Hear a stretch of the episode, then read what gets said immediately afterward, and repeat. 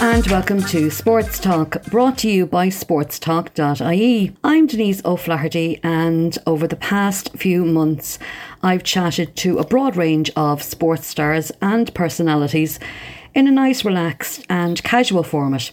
Our show is sponsored by the fantastic Medell Healthcare, and we would like to thank them for their continued sponsorship.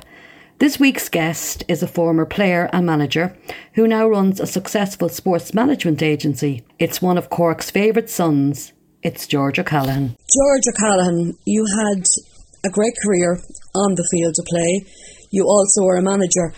Different kind of management now. You've got a 10 sports management company. Tell us a little bit about it. Oh, I think when I retired, I kind of got into the football agency kind of thing over in Asia, you know, and kind of went really well. I was able to bring like people like Joe Gamble and Roy O'Donovan over to Asia, and I had a lot of players, had about 25 players over there. And when I got back after my stint in Asia, I kind of let it go, and I was kind of just looking at things there in the last, I suppose, 18 months. Last year, I just decided that we'd give it a go, and it's kind of different to other uh, sports agencies. We're kind of there to help the players the whole way through. So we're kind of just trying to help, even with little things like sponsorships and like free boots and that kind of stuff, you know, because I feel when I look at, especially in the League of Ireland, like we have like Gary Morrissey, uh, Gary Buckley, we've got a good few lads at Galway, we've got Saoirse Noonan, like, they, like we, try to put them in a situation that they, they get the perks that they need. And, you know, it's gone really well. All the lads are doing really well, and we're just we're, just, we're just trying to put put it in a place where they're sorted in the in their career and after their career, you know, even with the education side and even building up the little things like LinkedIn so they can get seen by people. And it, it's a really good focus for me in lockdown. You know, we've had plenty of time to work on it and uh, it's gone really successful. You know, we've got a lot we've got a lot happening here and the UK. We're, we're doing a lot of BTEC courses in the UK with education with kids as well. It's exciting and uh, I'm really enjoying it. Why you picked 10 for the name of it.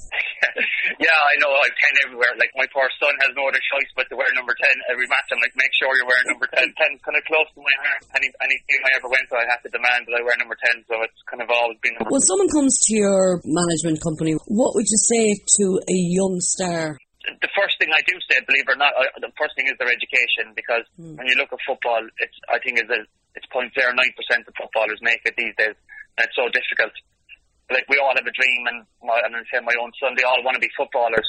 But I think the thing is, it's a really tough, hard road to be a footballer, you know, and, and there's so many powerful people in it, and people make decisions on your career. And I suppose looking back at my career, when I was 18, I could have went to Arsenal. Bids for me, I could have went to Arsenal, but I stayed at Port Vale. When I was 21, I could have went to Tottenham, and I stayed at Port Vale. And by the time I was 23, I was thrown out of Port Vale because my head was gone because I never had that advice and that and that kind of right kind of people around me to kind of show me the way. And that's a, a massive thing for me in football. And when I bring players in, I, I just want to guide them and help them, you know. And I think sometimes you can go overboard and help them too much because players are uh, like myself when I was there can be greedy and they just want, want, want. But for me, it's, it's just giving that guidance for people and not to make the mistakes that I made. You know, like I played football for 17 years and I made so many mistakes and when I when I deal with each one of them individually, I kind of think to myself, well, I've been here and I've done that and I've been through the situation, I've been the highs and the lows, and it's just trying to guide them, you know, and, and just make sure they're protected. That's the most important thing, you know, and, and they don't get too high or too low, you know, you're just trying to keep them at a good balance. So basically, like you're using your own experiences, and that's great to have because sometimes you hear stories and people kind of giving advice, but unless you've lived through it or been there and done that, it's very hard to take advice from someone or even give that advice. Yeah, I think so, and, uh, and I think that's that's kind of like one of the main parts that I have with, with the footballers, you know. And I think when I look through my careers, you can see I was in England, I, I had all this going on, and then I had to come back to the League of Ireland and build up my uh, reputation and and get scouted again to get back to the UK, and then I came back again, and then I went again, and I was over in Asia, and then I was a football manager. So like like I've been through it all, you know. And I suppose when I reflect on it, there's so much many things that if you ask me when I was say five or six years ago, I said, "Oh, I regret nothing, just the way it happens." Mm. But when I sit now and reflect on it, like you know, there is a lot of regret and how I how I behaved, like with managers, and, and I see that situation when I manage people, that how people turn against you, you know, and, and like in 19, geez, I really let that guy down, and I should have done it this way, and like I spend every weekend like a shrink because I deal with all the League of Ireland lads on a Friday and Saturday morning I watch all the games, I watch all the all the women's football then I got the guys in England that we have that I watch their games. So, you know, the thing about the players, they are alone because they are trying to make it and there's so many obstacles in their way. But, you know, if I can help anyway, and, and I feel that's the way because normally with sports management or agencies, um, uh, and somebody will ring you up and go, right, I can get you a move next week to this club or that club, but they don't think about the players' lives or what's going on. And I suppose a big example would be Saoirse. You know, like mm. Saoirse could have went to England recently. She could have went to uh, Iceland. Yeah. But she's a home bird and she wants to be home. And I was like, Saoirse, you could go, but it's the minute. Like you can go now in January. You're going to be there till the summer. You're going to have to settle in with the whole of COVID. Like, and probably the best thing for you is to get away from home and go to maybe Shell experience living away from home and yeah. a new environment and learn that before she goes over to the UK and you know she's in the deep end and then she doesn't know what way she what way to do or what way to react to stuff. So just little things like that and advice like that. I think it's good for them because you know she gets to go away now and you know live in Dublin for a while, live away from the family, and she gets to see what it's like, even though she can still drive home whenever she wants and you know just give her the confidence of, of being in that situation. You mentioned about being in England and you're quite young, like a lot of Irish lads going over to Port Vale yeah, like I was very young, but you know, I basically went when I was 15, you know, and I think back then there was no protection for any of the young players. We basically were, I often say to Neil Horgan, like, you know, we were glorified cleaners, you know, we went in in the morning, we cleaned boots, we cleaned toilets, we done the kit, then we trained, and then we'd spend the rest of the afternoon, like, cleaning the whole ground, dusting the ground, and if the ground wasn't up to my uh, old manager's, uh, like, standards, we'd all put our kit back on and he'd routinely run us for an hour until everyone was split again, you know, so you know, the, it was really, really tough back then. I know now the lads these days, you know, it's a lot better for them. You know, they're well looked after and on the education side, and the FA in England are amazing on it. But um, when we went, and I certainly see players that went through all that, and a lot of those players, like myself, I think found it hard to deal with as the years went, went went along. You know, and like you know, they come in with personal problems or, or things happen to them that you know that they'll fall in love with football. So um, you know, it was really tough, tough going back then. I know now they're protected now, but but back then, you know, it was a completely different different lifestyle altogether. You come back to Ireland, and that's where you made a name for yourself. 2005, in particular, I was lucky to be down in Cork then. First league title in 12 years, and then that year you won the FAI award for the League of Ireland Player of the Year. Yeah, do you know what? And I, I often say it was amazing times because we fell upon such an amazing team and we had some yeah. fantastic footballers in it. For me, the enjoyment of it, I, I never took it in and enjoyed it because when I came back from from the UK, I had it in my head that I have to go back and fix what I, what, I, mm. what what I should have had, and so every game for me became like so stressful because I just wanted to win. I wanted to be the best player. I knew the scouts were watching. We had so many good players. The scouts were at every game. Looking back and I reflect on it now, it was the best time in my footballing career because we had such a great team and, and team spirit. And you know that night, that final night at Turner's Cross, oh. the last night of the Shed was amazing. We had some fantastic European nights, and uh, we were all together. Like we had a, a real brotherhood of, of a team and players that we all stuck together and we all like like socialised together. We all hung out together. Yeah, it was it was fantastic. And it's funny because I don't remember the games, but this lockdown, I've actually been trawling through YouTube going, I wonder what oh. this game was like and that game was like. And, you know, when you find some games and you sit and watch them you know, like my son's 10 now, he wants to be a footballer, he sits down, he watches the games, mm. and uh, I see all these mad tackles that all these Shelbourne players used to go on me. and I'm like, that's what it's like, that, that was like when I used to play, like, you know, so I feel like a proper old man. You mentioned the lads there, and I have to say, you uh, kind of adopted this culture, and uh, for so long, unless you were playing long for town, I was a Cork City supporter. I know, because you came away to the European games and everything, yeah. didn't you? Yeah, I remember that. Yeah, went to Prague. Yeah, it was just brilliant. You returned to England a few years after. You were older, so did you notice a difference with you being that bit older? I, I didn't notice a difference, and the way I was, and like I went into Ipswich, and I went. I was always like spoke my mind, and I always like had this kind of edge to me, you know. And I was probably a bit reckless, but I played football that way. And I feel when I went to Ipswich, I tried to do everything too right. I never wanted to speak up. I was like, oh, just keep your mouth shut. You've got in trouble enough before. And I don't think I brought my personality mm. into Ipswich Town. You know, I kind of just wanted to stay quiet, out of the way. And I think that kind of affected me playing for them because I think if I went in as the George that from from Cork City, and I suppose in that meantime, I had fell out with Wicklow and I lost about five months because they wouldn't let me sign in September, and then I had I signed in January, and in the middle of that I had meningitis. So I was trying to find my feet and get back fitness. And do you know what? I got sent off in my first game, my, my debut against Watford. Like, so I couldn't rent. Yeah, I know. So everything went, everything went wrong for me. That could have went wrong. And sometimes when I look back, I wish, like, and, and I say that with sports management company, I just wish I had something to go, like, what do I do next, or where do I go? And even when I was at Ipswich, I was offered, I went to Brighton, I was offered a four-year contract there with the captain's armband. I fell out with that club then because I kind of went back to my old self and I spoke up about younger players that they should get looked after, and then there was murder over that. And at the end, I was just physically drained from it. You know, my head was. I think I kind of came to a point where I just couldn't cope with the drama of it anymore, and then I came back to Cork, like on a big, big contract in Cork, and then all the stress happened again in Cork again. So like it was ups and downs completely, you know. And I think by the time I got to 29, I was ready to finish football. You know, I was really at 20, like 28, 29. I was like, right, I think I have enough of it now. You know, I've had like all these years, but I, I, I kept going because I had to because it was my job. But I think mentally, everything, the kind of burnout really kind of hit me, like you know, in my late twenties. Do you feel? Um, I felt it myself when I when, when I was down in Cork because some people had this to see other players and perception of certain players, and you did have that reputation of being this inverted commas, this bad boy, but when really you were wearing your heart on your sleeve and you're just being honest. Yeah, um, it's it's really it's it's crazy, Denise, because like it was what was it like 15 years ago, like 16 years ago, and everybody still thinks I'm the same. Like when I meet everyone, like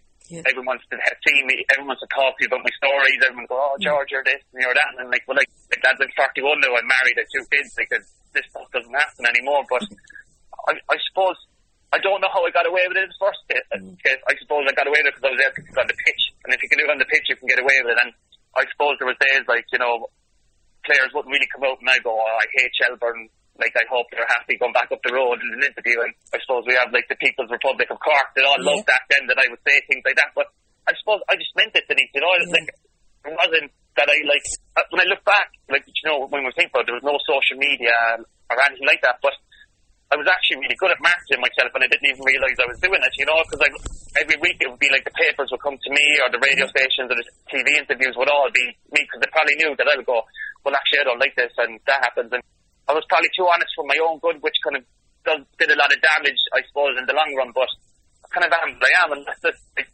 even now, if I have something like I, I, I, I am learning to like mm. you know sit back something, but like there's sometimes like if I have something to say, I have to say, you know, uh, like I had it with Neale Fenn recently with Cork City. Like I rang Fenny one of like Fenny, what's going on? Like you know, like you know what I mean? And then like he's like, what do you mean? And I was like, you know, like you have to do this and you have to do mm. that. Like you know, and then Fenny's like having an argument back with me, and then I end up having a, a fight with Fanny because I'm trying to help him, but I probably didn't say it the right way to him. I was like, "Fan, like this is wrong, that's wrong." You know what I mean? Yeah, but I am learning. I am learning the things. Yeah, I have to say now, you are great. If we ever wanted an interview, it was like, right, ring Georgie, and you'd always give us the interview, and you were always, as I said, honest. You had a chance to play in Brunei. How did that come out? It's a really funny story. And myself and Greg O'Halloran went to Clonakilty for, for a weekend. somewhere. yeah. So myself and Greggy were sitting, and I was like, going, I'm going to have to get a move somewhere, you know, because we're actually married to two sisters. So we put two euro into the machines, you know, the internet machines they have yeah. in the lobby in the hotel. And he goes, close your eyes, and when we stop at a at a at an agent, we'll ring him. So me and Greg knew after a couple of drinks, so he's like, and I was like, stop, and we found this fella called Kevin Horton. So I rang Kevin Horton, and I didn't know who he was, and I said, oh, listen, like, and I explained, he knew who I was, and I said, listen, I want to go abroad. And he goes, well, I actually could get you to, um, Brunei. He goes, I've got a contact out there. Because he goes, will you go out and trial? So I go, I was like, yeah, no problem. I didn't know where Brunei was. Couldn't tell you anything about the country. so I got the flight, landed in this, like, country, Brunei, which is a really strange country if you don't understand it. Landed there going, what am I doing here? I played a couple of games against the international, the 21 team, and I scored a hat trick. And the Crown Prince comes to the game and he sent down the director of football came down to me Ali and he said, "Oh, listen, we want to sign you. The Crown Prince wants to sign you." And I was like, "All right, perfect." So they offered me a contract. I flew home and got all the family together and uh, flew back and landed in Brunei and had a big adventure there. What was it like? I'd say something completely different than what you had experienced before. Oh man, it, it, it's completely different. Like, and you have to realize, like the Crown Prince, like you know, he's like one of the wealthiest families in the mm. world. You're training every evening at five o'clock because it's so hot, and all you can hear are the police sirens coming. He comes in in his Lamborghini or like whatever, and there's about hundred police. Everyone gets off the road, and he comes into training, and goes up into this big glass building like that, like with the air condition, and he sits and watches watches training every day. Like, and I mean, standard is not good now. Like, like Yeah. Rockney would have beaten us, but I was like, this is off the walls. Like, I, I remember my first day, the coach that was there uh, didn't particularly like me because I wasn't his player, and all the other players had come from his agency, so they never told me to bow to the Crown Prince. So the first day. They coming up and he stood up and we're like in a circle, like stretching, you know, the way that you stretch your you say? groin. There. I just stuck my tongue up to him, like, going, all right, like, thanks, like, kids, you know, that kind of way. So then, like, two weeks later, my wages were late, and I was like, Annie, where are my wages? Like, oh, you disrespected the Crown Prince, like, you Oh. were supposed to bow to him, and, but we have to learn the culture, like, you know, because, Yeah. and when I signed, it was the middle of, um, Ramadan, so, like, that was all new to me, and in the mornings we go for breakfast, it's like spicy chicken and rice, and, but like, it was really cool to learn it and, and see how, you know, how other cultures are, and, you know, we play the games every day, like, and even at, on a Saturday, he would fly uh, five or six players in from around the world, from France, Germany, and we had like four or five foreign players that were signed, and we would play the national team every Saturday. So every Saturday to be World War on the pitch, like because we'll all be fighting with the with, with our own teammates that we have to go training on Monday, and like oh, it's crazy. But um, I lo- I really did love it. Like it was such a great experience, and um, you know, like it's something that when you tell people, they go like, "How did that happen?" Like, Yeah. but um, and then I was lucky enough that I went back. I sent him an email and uh, after I retired, and I said to him like, "Listen, I, I feel like you're getting shafted with all players, and they're chopping and changing every few months." And he gave me a chance to bring in a team, and I brought in all the foreign players from, brought Joey in and Ryan, like lads like Trust and Steve Kean come in manager, and they won the, they won the double, they won the league and the cup, and then after that, then I had three or four more years in Asia working away and living in Singapore, and then I became a manager in the Premier League myself in uh, Malaysia. So uh, it's a good, it'll be a good book, Denise, when you read it. I'm just thinking of poor uh, Brian Lennox, you know, when he was at Cork City during your time. Nothing compared to that. Imagine having to bow to Brian. Yeah, yeah. Love Brian. Um, I actually, his nephew Huggy is, is Yeah. writing my book at the minute, and I don't know if you ever, uh, I don't know if you remember, like it's so embarrassing for me. Pat Dolan dropped me one night because he was trying to like just like teach me a lesson. We were playing live against uh, Bohs on TV, and um, I was devastated then because I wasn't playing. So Pat brought me on after 70 minutes, and you know the way Pat was on the side, Yeah. and like, come on, Georgie, in front of the TV cameras, and I was like, Pat, I'm not doing. I'm going to kick one ball in this pitch for you tonight, Pat. So I was at it, like, like there was a few like other like bad words what I said to him, and uh, I remember after the game, that night, like I slated Pat to all the media, like every media in Ireland, and I said that Brian was only good. He asked me, Brian, I said he's only good for making fish and chips. About my chairman, like, like, like, like that's the most cringiest thing I think I've ever done in football. And um, so uh, I don't know how Brian put up with me whatsoever. He's a saint. I see him, I see him, I see him often, like you know, around and I see him at the games and all that. And we have, like we have a laugh and a joke about him. But I was like, I'm so sorry for breaking your heart, Brian. Oh, But, was, um, I have to say now, he was an absolute gentleman, and as I Yeah. said, you know, this outsider coming in, but I was never treated like an outsider. You mentioned manager, and you had a chance to manage in Malaysia. You were on the opposite side of the white line. What was it like? Could you then see, you know, how tough it is being a manager? Oh, uh, yeah. Like, I always, I think when you're a player, you always think you can be better than the managers that you see, you know. But, and I always say it, I always say when people become managers, they turn into weirdos. And, like, I felt when I became a manager, I felt I turned into all my managers that I, would, I used. So I'd be coming out with like sayings, as they say, and I'd be look, I'd think to myself, like, you know, like, Jimmy Chilton, you said this to me, like, and Brian Horton, you said this, and to come out with all the phrases, and I'm like, what, what is going on? And I was just sitting at home. When, when I went to Sabah, there's four million people in the city, and, like, even our first game, like, we had 35,000 people at, uh, like, in the stadium, you know, with the local derby. It's completely stressful. And for me, that club, we had, I suppose, we had 11 media every day on the pitch. And some days, and I thought Liam Kearney over my assistant manager, the media would walk down onto the pitch and hand me a piece of paper with the team. So then I was dealing with him, and then we had like 13 owners of the clubs that were all sirs and datos, and then they would come in, and they wanted this player and that player, and I was only 35, you know, and I was dealing with like basically like managing like a championship club in the UK. It was really, really stressful, like, you know, and I, I'm kind of very kind of relaxed and stuff, and I normally know what I'm doing. But like there was mornings I used to be getting up and I'd be getting sick to the toilet bowl with stress. I'd be like, oh my god, I have to face all this again. So, um, you know, I, I just, I just really at the time it was just way too much and it was way too big for me to handle. Just that, like, at, you know, at 35, you know, and like you look at Ryan Mason like, taking over Spurs. I know Ryan really well because uh, he made his debut when I was at Yeovil. We used to live together at Yeovil. It is a stressful, stressful world uh, being a manager. One player that has been brought up, and um, Liverpool fans and a lot of Celtic fans would know him. A lot of Celtic fans would have no time for him neither. El Hadj Diouf. Oh yeah! Oh my God! You can be honest now. he, he is the most horrible human being that's ever lived. So like, basically, what he was like on the field was what he was like off it. He was worse off the pitch. Jeez. I could because I got him really cheap, right? Because I think, you know, I think he was after spending all his money on diamonds and cars and bottles of Cristal and all that. Because my first encounter with him, I remember the lads in Tranmere went out and the lads in Tranmere had a, like, had a little argument with him in the nightclub and the Monday morning we turned up, there was like four, four bottles of Cristal, empty bottles of Cristal, like, to like, to the, to the lads that were out.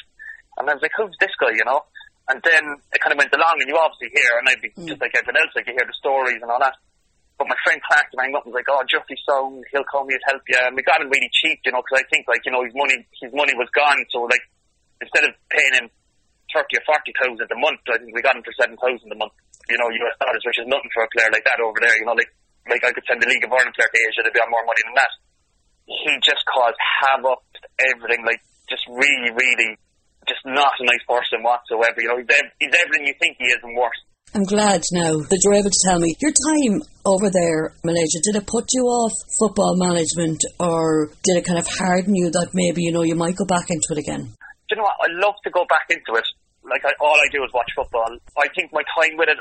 I think after the after the time with Sabah, when I got mm. came back and got to reflect on it, I kind of was like, yeah, I would have done this better and done like like most managers that you know, like I did leave, but ultimately at the end I probably would have got sacked. Like everyone gets sacked when you're football manager, but I would love the chance to get back in it. Like like I see Cork City now, and I look and I watch the games and I'm like, going, do you know what? Like, can they not just take the foot off the brake and just let the lads go out and enjoy it because it can't get any worse. Do you know, like they're losing most weeks and all that, and I would love to get back into it when the time is right and uh, give it one really good go. You know, because um, it, it's my life and it's all I know. You know, and, and it's something that you know, that excites me. But um, I think I've learned that it has to be the right job and the right time to go into go into a football club. You know, like I've had chances to go back coaching here and there, but I kind of turned it down. But when the time's right and I feel right, I, I 100% would love one more chance at it. See, if you're into the media, it's great because you're able to give your opinion and it's your job. And when I was growing up, that's what I wanted to do. I wanted to be a football manager, and then as I went on, kind of, you know, I enjoyed the writing part of that.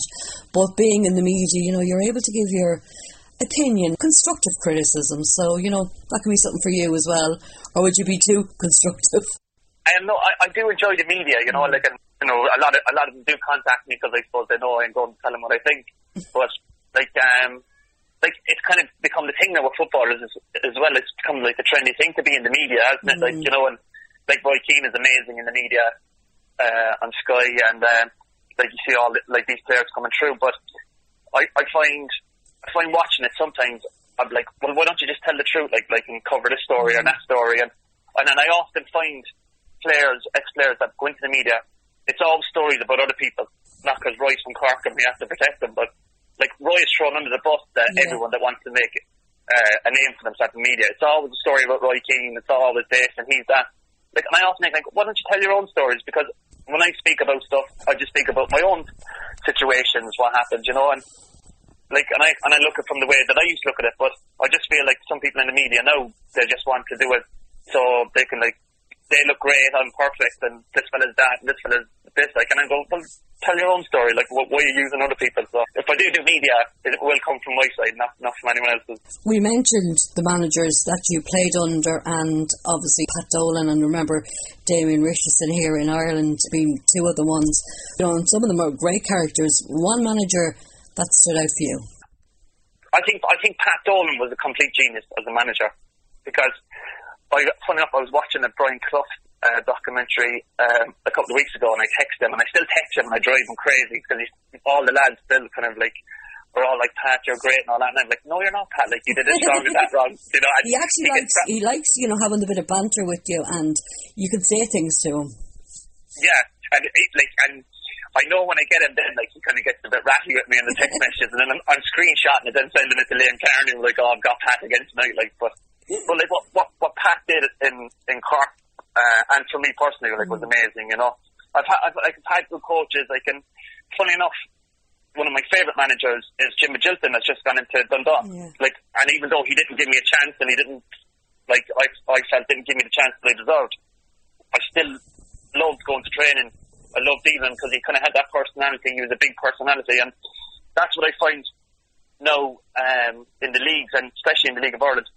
We don't have those big characters anymore, Yeah. you know, because I think everyone's brainwashed from the FAI and their A license and their B license, and they're all trained to be like Barcelona and Pep Guardiola and play this way and that way.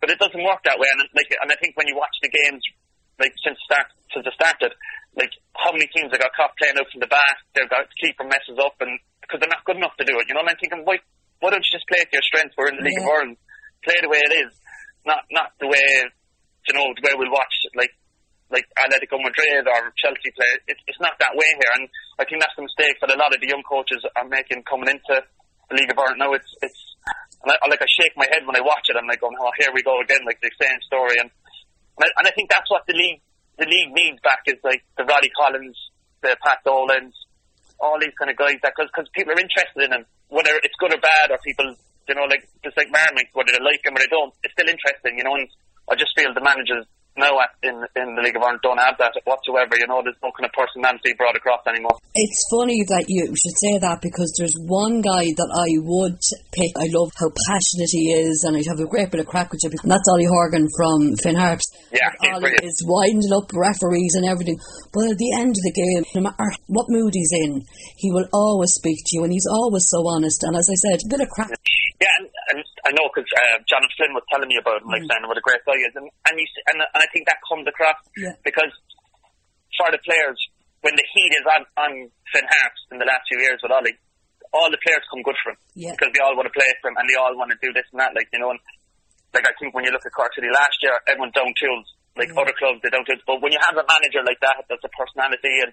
You enjoy going in because you don't know what they're going to come out with next, and like half it can be funny and you're kind of giggling to yourself, or like it can be serious on the other hand, but you still have the respect for them. And uh, I think I I think hundred percent like you're dead right there. You know, like it needs more of those guys like Ollie. You know, because it, it, it builds the profile of the game and like you know it makes people more interested. You mentioned about the league, and when you think of it, I know it's only, what, 15, 16 years ago when you were playing with Cork City. Fo- football back then, you know, how good it was, and no disrespect to the players now, but then an awful lot of clubs were living beyond their means. Yeah, and like I'm not going to go too hard on Shells because I've got Saoirse there. Like when we played Shells, our thing was always like the dethrone Shells, but we lived in our budget and we we played we got we signed the players in the budget that we had. Shells, Bohs, and all these fellas like were offering like two or three grand a week and having all the best players. You go, and then all the best players go. I won nine league titles because you went from club to club, and I don't think they should have been given those titles because they're cheaters. You know what I mean? Like it's like it's like Cork City going out tomorrow and go right. We're just going to sign this player there for two grand, three grand, and win the league, and then go bust at the end of the season. And, and I, I felt that was totally unfair on clubs like like us and all the other clubs because it put uh, like some it put an enormous kind of like heaviness on on Brian Lennox and these people because then they were trying to keep us and like I know at one stage of Cork City I was offered three thousand uh, a week to go to uh, Drogheda and I turned it down and I stayed in Cork City for six hundred and fifty euro a week because I was thinking, do you know what, I'm going to stay here, it's my hometown, I'm going to win a league and then after that then I'll think about making money. I think they should all be hitting their league titles and, and Cork City should be given an extra few. Give with you long for time when you when you do think of it and you look at how clubs have suffered down to the years and you look at Shells now and, and even yourselves because Cork were doing things for so long and then unfortunately things changed and if the club fell into the wrong hands.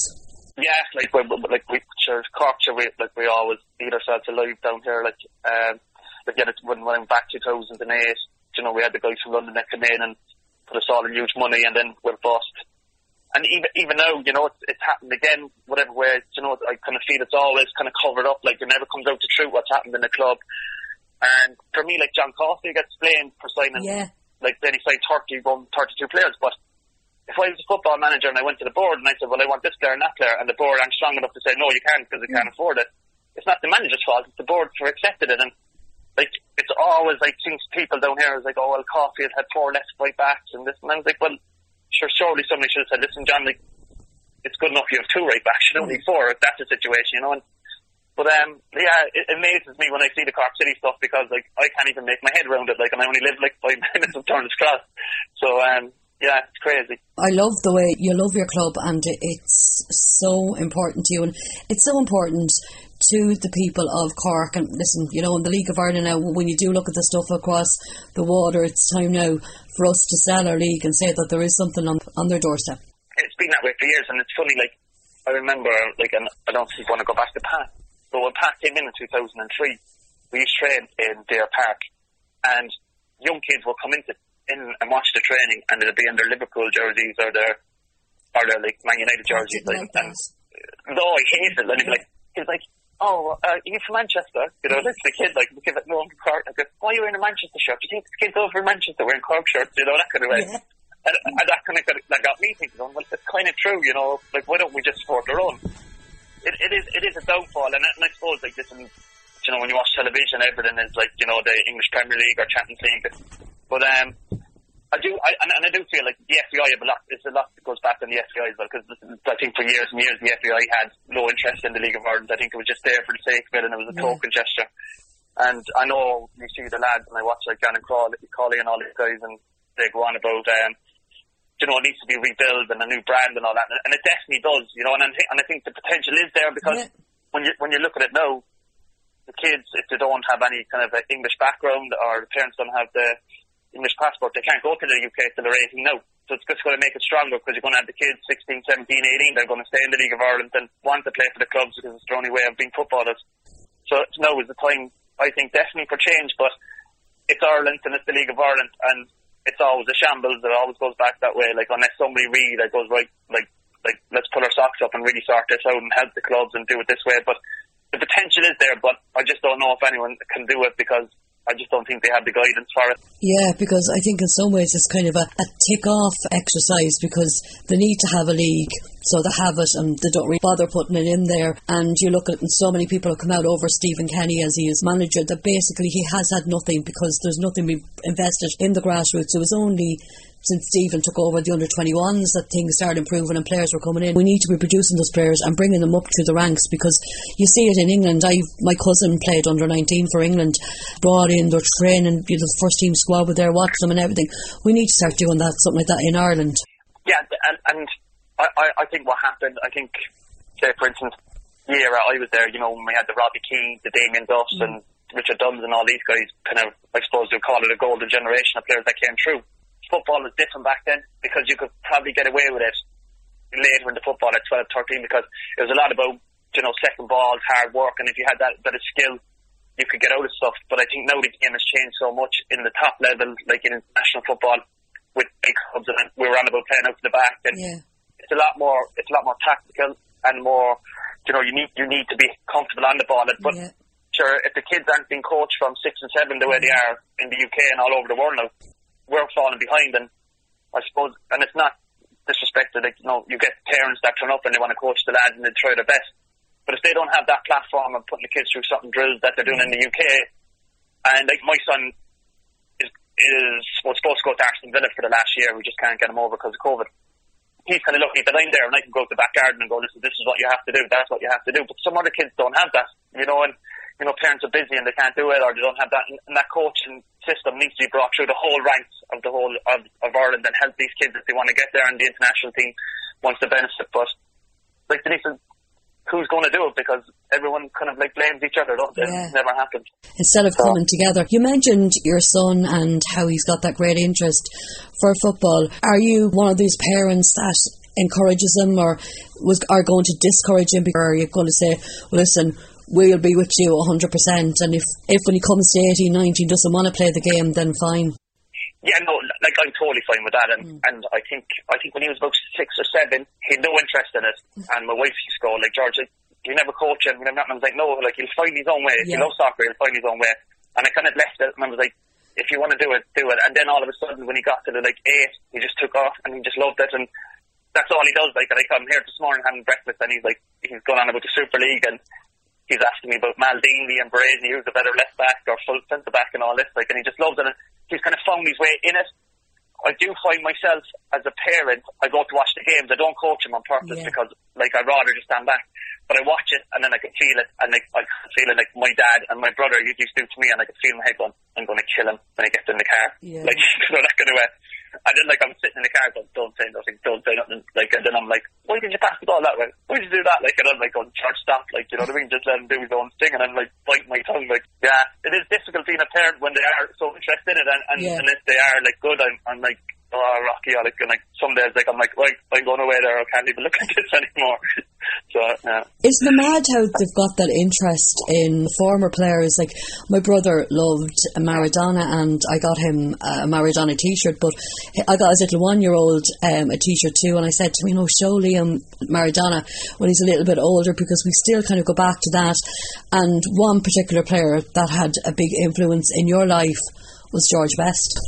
Yeah, and it's mad, you know, and, and like that kind of came from my dad, you know, and watching the old videos and, and seeing what they're all about. And it's funny now, like like you say, like my dad was all George Best, and then like say my son now, uh, Rocky, he's all Zidane, you know, and uh, he's like watching videos of Zidane, he knows everything about the dad, and like and even um, when poor Maradona passed away, like he came down, he sat and sitting and crying, like, and I was like.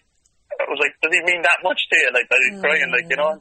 So, like, you know, and it's nice that, that, like, he understands it and, you know, he'd be asking about, like, like all those old players that played like that, what was he like, this fella, like, you know, and fortunately, like, I'm old enough that I played against a few of them, so, uh, so I'm getting old, great stories to have. Excuse me, my dad played against blah blah blah and blah blah blah. Yeah, I was even saying that last night, and I was we were kind of explaining to him, I was like, like to realise like I can turn around to you and go, listen, I played against Liverpool when I was 19. They had Michael Owen, Robbie Fowler, all these players. I go, that takes away from all those people that have dreams of playing against Yeah. all these teams like Manchester City, and I go, I was lucky to have that. I wouldn't have got all those chances if like this kind of lead came in when I was there. So you know, I'm delighted that that Super League has been cancelled now. I hope the people that did say, I'm not happy with this and I'm going to watch my local team, that do watch the local team. Listen, I go over to Celtic Park when I can. Um, I would go to Anfield or my dad's a Leeds fan would go to Elland Road. But first and foremost, we go to see our local team. I may have the chance of covering them, but I'm also a Longford Town supporter.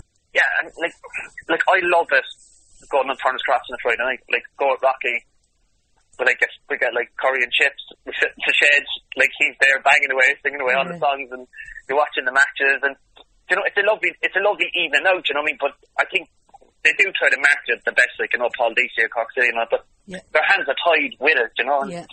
like I really feel if Pat Dolan wasn't sacked by Cork City and stayed, I think I think Cork City would have, would have really kicked on and set the standards for everyone. I think it would have really pushed on in Europe. I think we would have kind of got into group stages, and I think with the Cork crowd, I think like we would have been playing because of like 20, 30,000 in the end if we kept all the players. And I know like it was, it was impossible but I think with, with the standards that we had and the luck that we had, if Pat was there and what Pat had in store, I think it would have changed League of Ireland football completely.